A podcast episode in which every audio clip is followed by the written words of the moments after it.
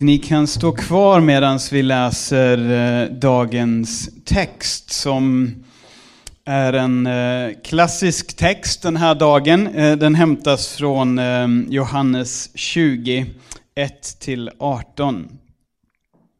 Tidigt den första veckodagen, medan det ännu var mörkt, kom Maria Magdalena ut till graven och fick se att stenen var borta från graven.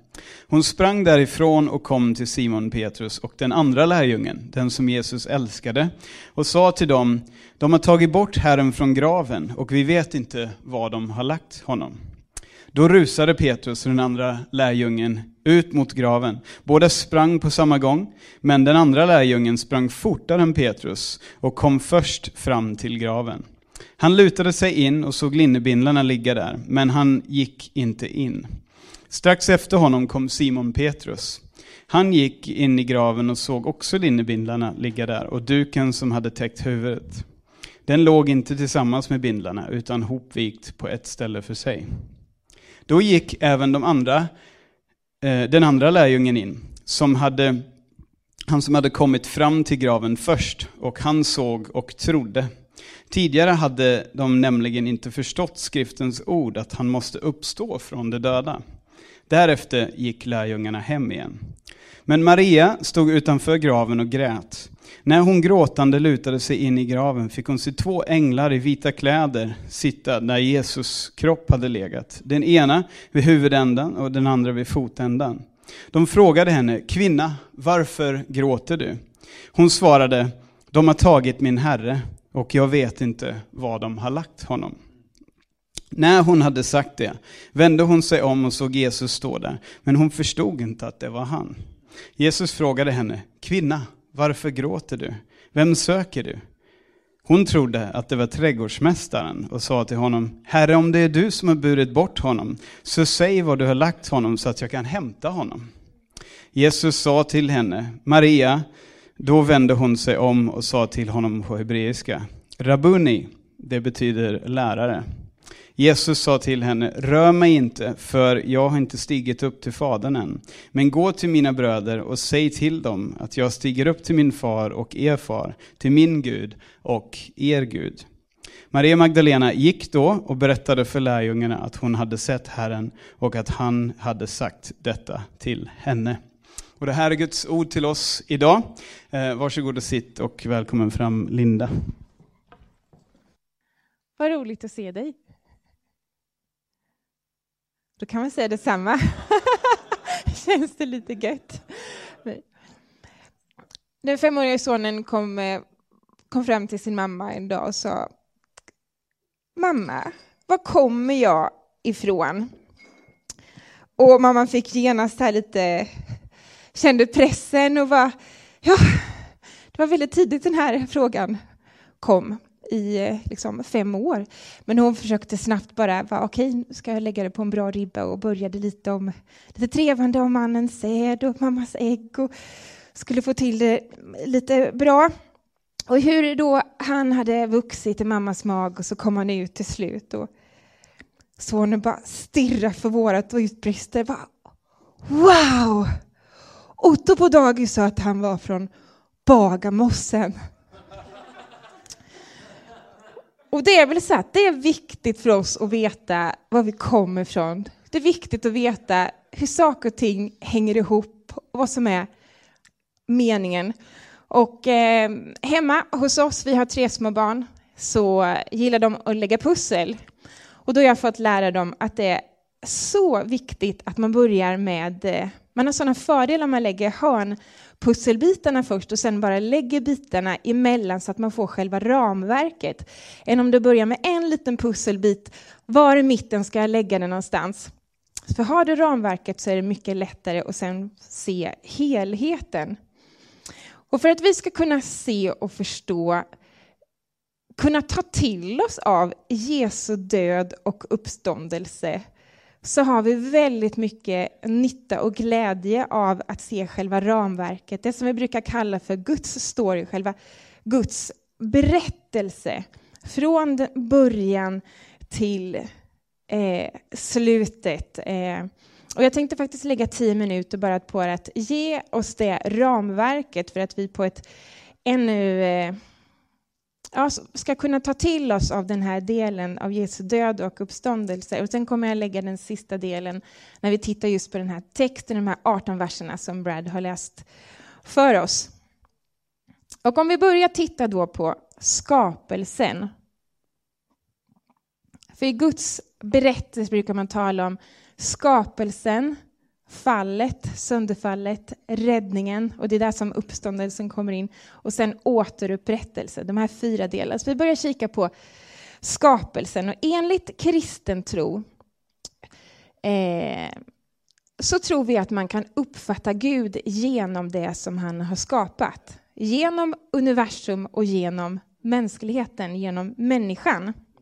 Om vi tittar lite kort på universum så tror vi, vi tycker att den rimligaste förklaringen är att det finns en högre intelligens som ligger bakom universum med den exakta precisionen som finns, med den regelbundenheten, med den rytmen som finns, med alla, allt som finns för att liv ska fungera, eh, så tror vi att det är en högre intelligens som ligger bakom. Och vi kan öna den här ordningen, vi kan ana den här skönheten en vacker dag vid klipporna, när du gör en promenad uppe i fjällen, eller när man står där på BB och ser ett nytt barn födas, så får man på något sätt bara snudda vid det här vackra, vid det här livet, det som är så otroligt att förklara, men man bara förstår att wow, det, det måste finnas en högre intelligens som ligger bakom det här universum.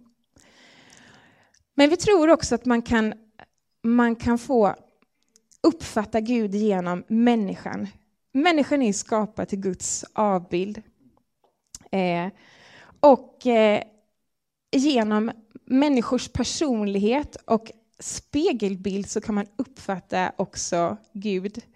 Eh, och precis som att eh, människan är en... Gud, han är ju... Treenighet brukar vi prata om, där han, han älskar det sociala och han har också skapat oss människor till gemenskapsvarelser. Det, är alltså, det var så det var tänkt från början. Vi var skapta till gemenskap med varandra, också med Gud. Och det hittar vi på Bibelns absolut första sidor. Så det var skapelsen. Och då går vi vidare i fallet, själva sönderfallet. När frestelsen blir för stark för människan och faller i synd och det skapas en spricka mellan Gud och mellan människan. Och det här, det här upproret, det berodde ju på att eh, hon ville inte vara hans avbild.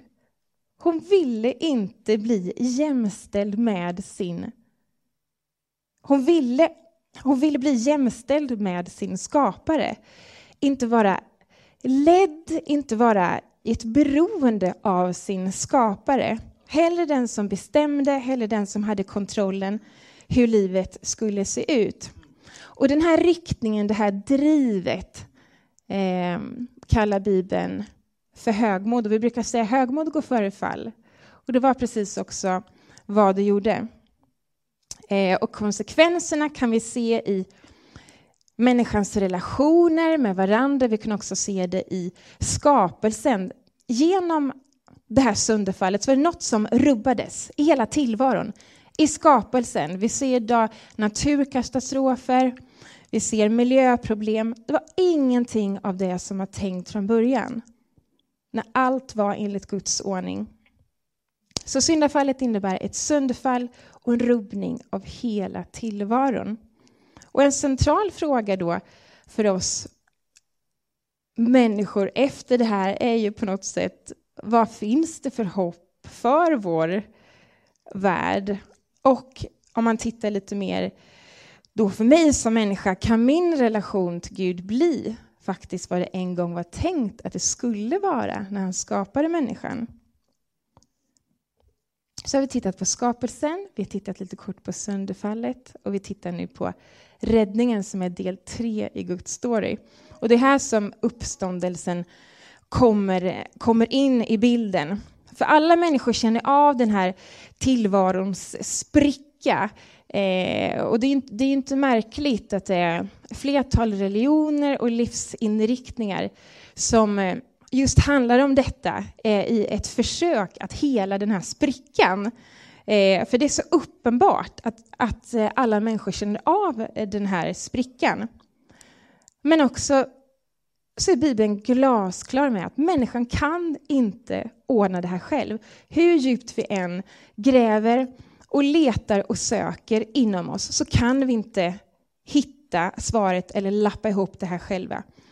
Ehm, men de goda nyheterna, evangeliet, är just det att, att Gud har redan gjort detta för oss. Så genom fallet kom synden in i världen och ondskan fick det här spelrummet att eh, så för att utrota det så var det ju faktiskt så att människan var ju inkörsporten till synden. Det var ju vi som på något sätt öppnade dörren så att ondskan fick spelrummet. Så att för att Gud på något sätt skulle komma eh, ställa det här i ordning så behövde han ju ändå ta itu med oss. Men vi var ju hans skapelse, han älskade ju människan, så där fanns det ju ett dilemma plötsligt. Så istället så väljer han en räddningsplan. Han utväljer ett folk Israels folk och han uppenbarar sig. Han säger ni är mitt folk och han börjar visa vem han är och komma nära dem. Och slutligen så stiger Gud själv ner till världen. Han förblir Gud men blir också, han förenar sig med mänsklig natur och blir som en av oss. Och många kom till tro på honom. Guds son och han levde 33 år på jorden. Sen blir han arresterad och han döms till döden. Men bakom kulisserna när man läser Bibeln så är det väldigt tydligt att den här striden, det här slaget är på en helt annan nivå än att det handlar om judar och, och romare. Det är ett slag eh, som, som ligger på en helt annan nivå mellan Gud och mörkare makter. Och det är här som Jesu död och uppståndelse kommer in. Och människan hade ju vänt sig bort från Gud och därför kunde egentligen bara människan själv sona för sitt eget brott. Och det var ju det här som dilemmat ligger. För det finns ju ingen människa i världen som kan sona en hel mänsklighets synd. Det är helt omöjligt. Det behövdes någon som var oändlig och det behövdes också vara en människa. Och det var därför som Gud kom till världen, blev människa, så han som människa kunde ta brottet, sonade och samtidigt i sin gudom var han ju oändlig. Så han var människa och han var oändlig. Och på så sätt kunde han vara den som faktiskt tog straffet. Och det är väl här någonstans vi befinner oss i resan i Guds story, alltså mellan del 3 och del 4. För del 4 är ju återupprättelsen. Att en dag ska Jesus slutligen kvittera ut sin seger över ondskan. Men det är ändå uppenbart att det räcker att jag bara vaknar upp på morgonen, jag lyfter min mobil, jag gör ett klick och så ser jag senaste nyheten. Och så ser jag att det är väldigt uppenbart att det bara kokar över. Vi lever så i konsekvenserna av vad människan en gång gjorde. Det här sönderfallet är så uppenbart. Det är en, det är en, en värld som är... Ja, någonting har gått sönder och det bara fortsätter. Vi lever i de här konsekvenserna.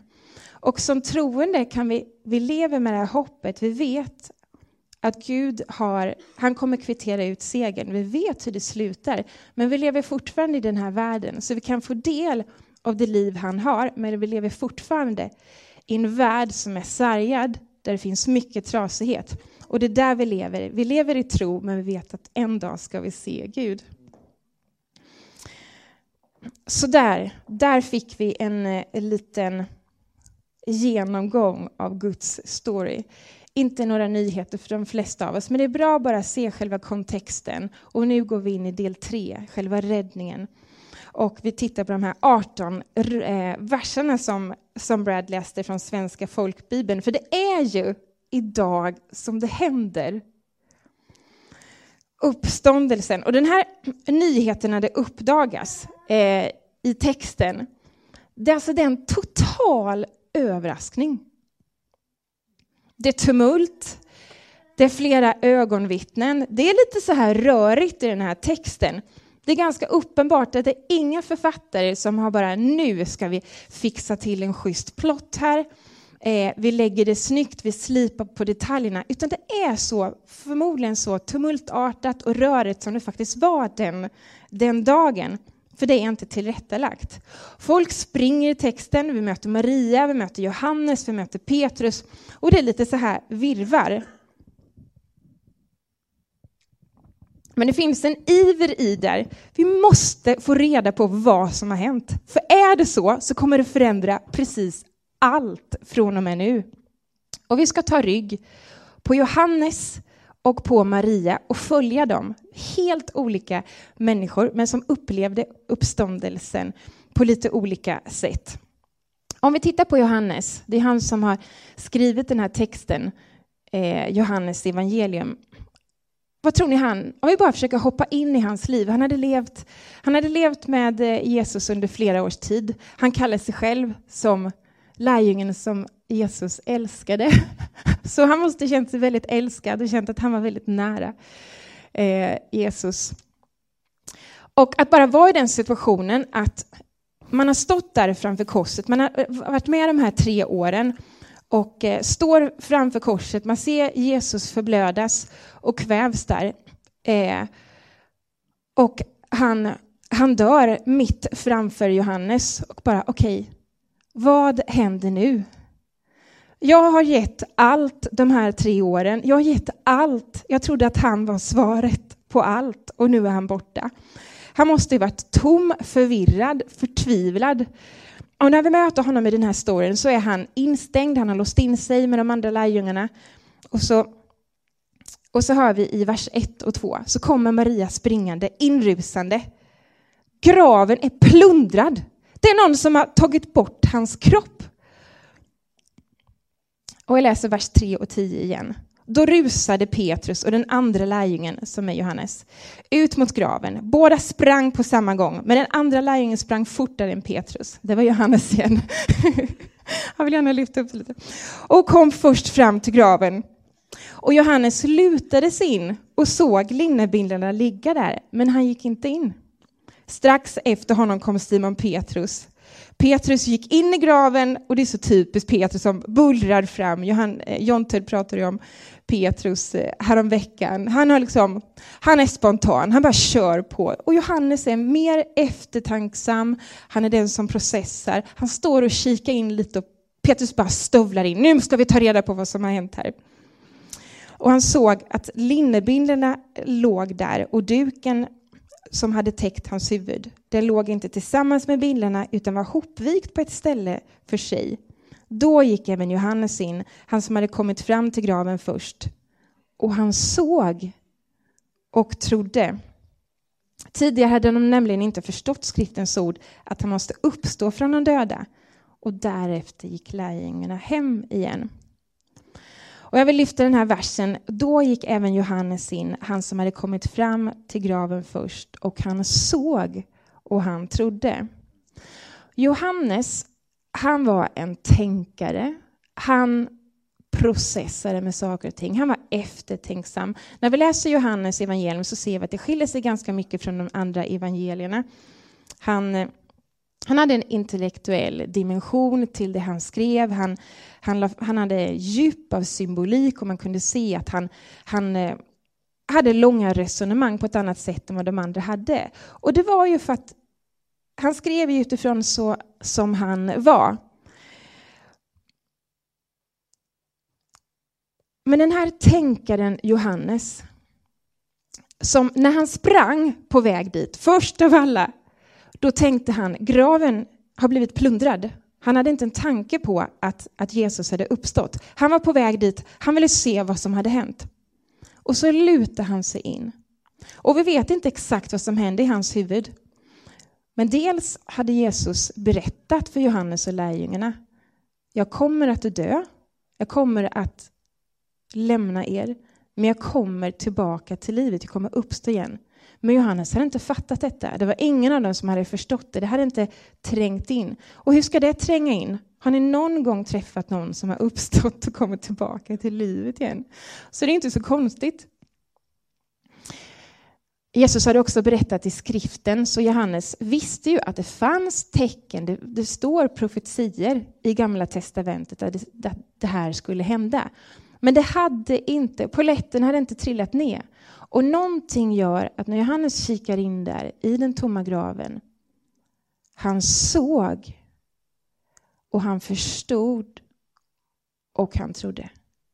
Men det behövde gå på något sätt i den ordningen. Johannes han var inte främst en känslomänniska. Han behövde förstå. Han behövde se. Så det var inte en tro ut i tomma intet. Det handlade om att förstå. Och vad var det då han såg som gjorde att han blev så övertygad? Ja, dels ser vi att han, han såg linnebindlarna ligga där, står det. Varför ligger linnebindlarna kvar om han har blivit bortförd, bortrövad? Han blev svårt misshandlad. Jesus ska inte gå in på några detaljer, men vi, vi får ändå läsa att han blev huden var uppfläkt, han måste blött något oerhört mycket. Så lindas han. Och de här linnebindlarna måste ha torkat in i blodet, de måste ha fastnat. Att försöka dra bort dem, och, alltså det måste ta en otroligt mycket tid. Och varför ska man föra bort en kropp och försöka ta bort bindlarna innan?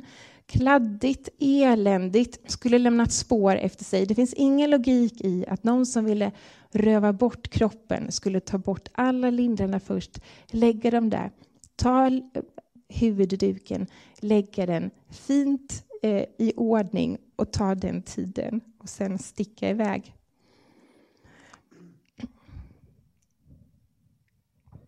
Och Johannes såg och blev övertygad. Han hade en, förmodligen en ganska stor förkunskap. Och nu står han där mitt på brottsplatsen, får titta in i graven. Han har den tekniska bevisningen framför sig. Och han inser graven har inte blivit plundrad. Det är döden som har blivit det. Och han skriver sen, för någonting gör att Johannes blir så, eh, han blir så, han är så mån om att att få med det här som han har sett. Han har sett någonting, han har förstått och det gjorde att han trodde.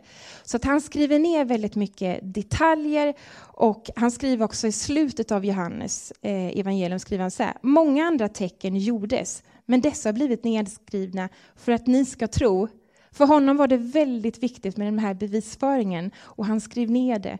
Eh, och han sa det finns också så mycket mer att säga, men de här är nedskrivna för att ni ska tro. Och vi vet att graven, den var tom. Och många olika ögonvittnen eh, berättar senare att de möter Jesus. Olika berättelser, olika tillfällen, men de har alla mött Jesus. Och man kan också se att de här ögonvittnena blir förändrade för livet efter att de har mött den uppståndne Jesus. De är beredda att gå i döden och offra sina liv lämna sina familjer, alltså lämna allt. De är beredda att gå i döden, och offra sina liv för att de har mött en människa, haft ett möte. Det är ganska ofattbart. Så den här texten är full av vittnesmål och det är stökigt och förvirrat. Det är inte tillräckligt lagt. Men jag tycker den här texten och eh, vad Johannes skriver, det, det är väldigt tydligt att uppståndelsen den tål att undersökas. Vi behöver inte bara snabbt läsa igenom den och som troende tänka ja, nej men jag behöver väl tro på det här för det måste väl vara så. Utan den tål att prövas, den tål att undersökas. Det är väl dokumenterat. Och Johannes var inte i sin natur att han bara tog något snabbt köpte. Han var eftertänksam. Han processade. Han stod där och funderade och sen la saker, saker bara lades ihop, pusslet lades ihop. Och han såg, han förstod och det gjorde att han trodde. Det är en trovärdig dokumentation. Vi tittar på Maria då. En helt annan personlighet. Hon hade ett väldigt märkt förflutet. Vi, kan, vi möter henne tidigare i eh, flera av evangelierna där, hon hade, där det står att hon hade blivit befriad från onda makter. Vi vet inte exakt vad som hade hänt, men det var, hon hade levt ett tufft liv, hon levde i ett starkt utanförskap. Så möter hon Jesus och hon blir bekräftad och hon får faktiskt ett nytt liv. Och hon, börjar, hon var en av de människorna som vi möter överallt när vi ser att där Jesus var, där var hon. Hon bara gav allt, för hon hade fått ett nytt liv genom honom. Eh, hon hade blivit eh, som en, en ny Maria. Och när det här kapitlet börjar så är det Maria som är först till graven. Det står att redan solen hade gått, gått upp. Klockan var kanske fem på morgonen. Hon var där. Förmodligen hade hon sovit dåligt. Och hon var på väg dit. Hon ville bara sörja i fred. Den hon hade älskat, den som hade sett henne när ingen annan såg henne, skulle hon nu få sörja. Hon skulle få smörja honom och bara göra det sista och ge lite respekt till den kropp som nu var död. Och så kommer hon dit och så ser hon att stenen är borta. Hon fattar ingenting. De måste skändat graven. Hon blev nog fruktansvärt arg. Hon ville bara sörja och så är det någon som gör, till och med så plundrade honom. Är det inte nog att de har dödat honom? Nu ska de skända graven också. Och, hon, och vi möter henne när hon står och gråter och sörjer och låter det ta sin tid. Och jag läser från vers 11. Men Maria stod utanför graven och grät. Och när hon gråtande lutade sig in i graven, då fick hon se två änglar i vita kläder sitta där. Sitta där Jesu kropp hade legat, den ena vid huvudändan och den andra vid fotändan. Och de frågade henne, Kvinna, varför gråter du? Hon svarade, men de har ju tagit min herre. Jag vet inte var de har lagt honom. Och hon är alltså så tagen av sin djupa sorg att hon inte ens baxnar när hon ser att det är två änglar som pratar med henne. För texten är, i texten kan vi se att förmodligen så förstår hon att det är två änglar och ändå, hon är så upptagen av sin sorg att hon har, att hon har förlorat Jesus att hon inte baxnar när det är två änglar som plötsligt står där. Det är ganska otroligt. Det var så sekundärt för henne. Och den här frågan, kvinna, varför gråter du? Kan man tycka är en väldigt märklig fråga. Hur kan du ställa den frågan när hon har förlorat den hon mest av allt älskar, som bara gett henne en ny bild på sig själv och gett henne ett nytt liv?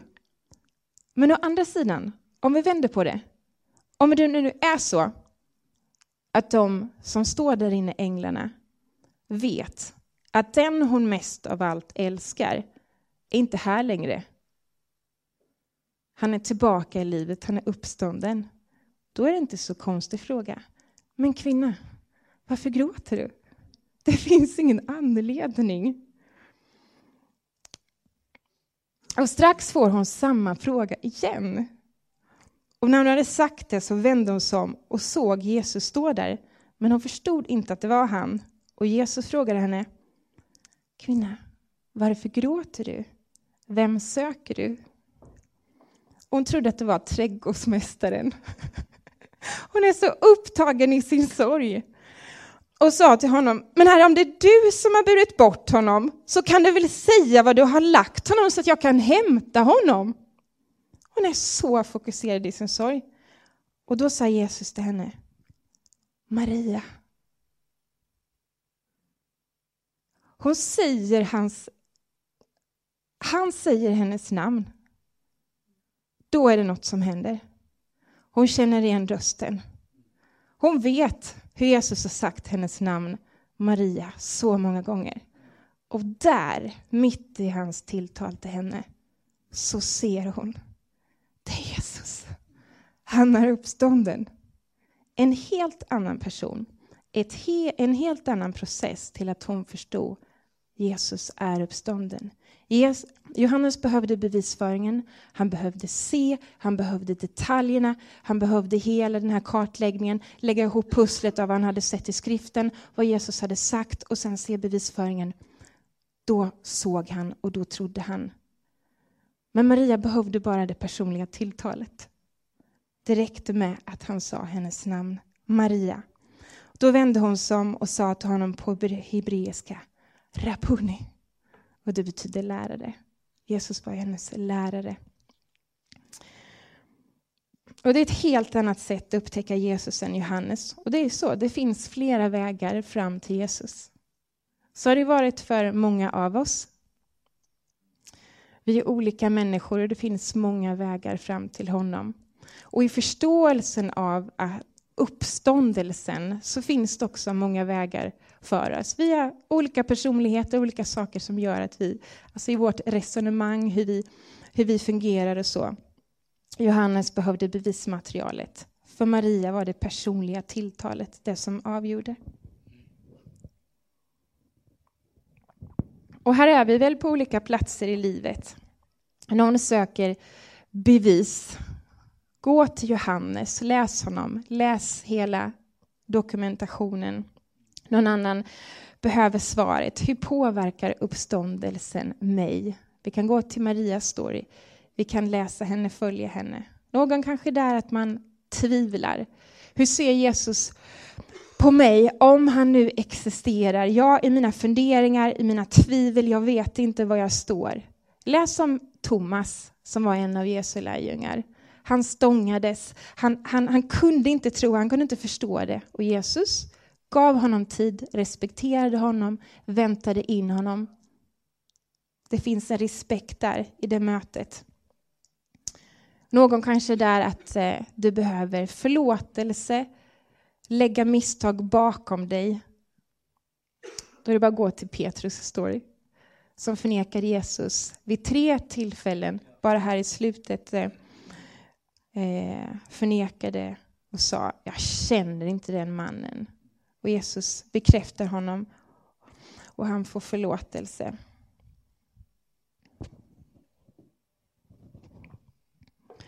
Till avslutning så vill jag bara titta lite mer på vad betyder uppståndelsen? Det pratar vi om inne i barnkyrkan idag också. Barnen får höra om. De flesta vet att Jesus, han uppstod. Men just det här, få koll på vad var det som vad betydde det egentligen? Ja, om Jesus inte hade uppstått, då innebär ju det att han var en lögnare. Allt det han hade sagt om att han var, en, att han var Guds son, han berättade att han skulle uppstå. Alltså genom hela uppståndelsen så stryker han under hela sitt liv. Allt han sa, den han var, blir bara understruket. Det blir uppenbart, han var den han sa att han var. Uppståndel visar också att Guds avsikt med våra liv är så mycket mer än det vi har nu. Det finns en upprättelse, det finns något mer. Och genom Jesu uppståndelse kan vi också få uppstå till evigt liv. Alltså hela grundtanken med med oss som skapelse var ju att vi var skapta till gemenskap. Gemenskap med varandra men också gemenskap med Gud själv. Och det blir uppenbart. Jag ska bara snabbt innan vi slutar ska vi titta på vers 17. Då står det så här. Jesus sa till Maria, rör mig inte. I något annat eh, i en annan bibelöversättning så står det håll inte fast vid mig. Jag kan tänka mig, Maria var ganska på. Hon bara såg Jesus och bara håll fast vid honom. Bara, håll inte fast vid mig för jag har inte stigit upp till Fadern än. Men gå till mina bröder och säg till dem att jag stiger upp till min far och er far, till min Gud och er Gud. Här så ser vi något nytt. Ser ni hur Jesus pratar om sina lärjungar? Plötsligt säger han gå till mina bröder. Han kallar dem för sina bröder. När han, när han pratar med Maria så säger han, jag går till min far, till din far. Att det har hänt någonting i relationen och Jesus visar i sin, sin retorik, det är annorlunda nu. Det är någonting som har hänt här i relationen. Någonting är upprättat i gemenskapen. Jesus säger till sina lärjungar, det var, han var deras mästare, men han sa, ni är mina bröder, vi är en familj, vi är bröder nu. En upprättad gemenskap. Och allt det jag har sagt idag, hela uppståndelsen, hela Jesu död, hela uppståndelser, På något sätt är det så att även om det är väl dokumenterat, även om man kan, det finns mycket material som man kan eh, läsa om, där man kan se att det finns mycket bevisföring, så är det ändå så att det är tron som gör att vi kan ta emot det. Så att det gör den skillnad som det är tänkt att göra. Tro handlar om att ta emot. Den som tror på Jesus Kristus kan ta emot hans förlåtelse, hans kärlek. Men bryggan är tro. Tro handlar om förtröstan, alltså tillit. Jag vågar lita på. Jag tar ett steg ut. Okej, okay, Jesus. Jag litar på att det här kommer hålla. Jag litar på att du har det jag behöver som människa. För jag ser, jag upptäcker, det finns en spricka i tillvaron. Jag kan inte foga ihop den själv. Och strax ska vi gå in i nattvarden. Vad du än är, vad du än behöver, ta gärna ett steg i tro, i tillit. Jesus, du vet vad jag behöver nu och tro att Jesus kommer emot dig och möter dig just där du är.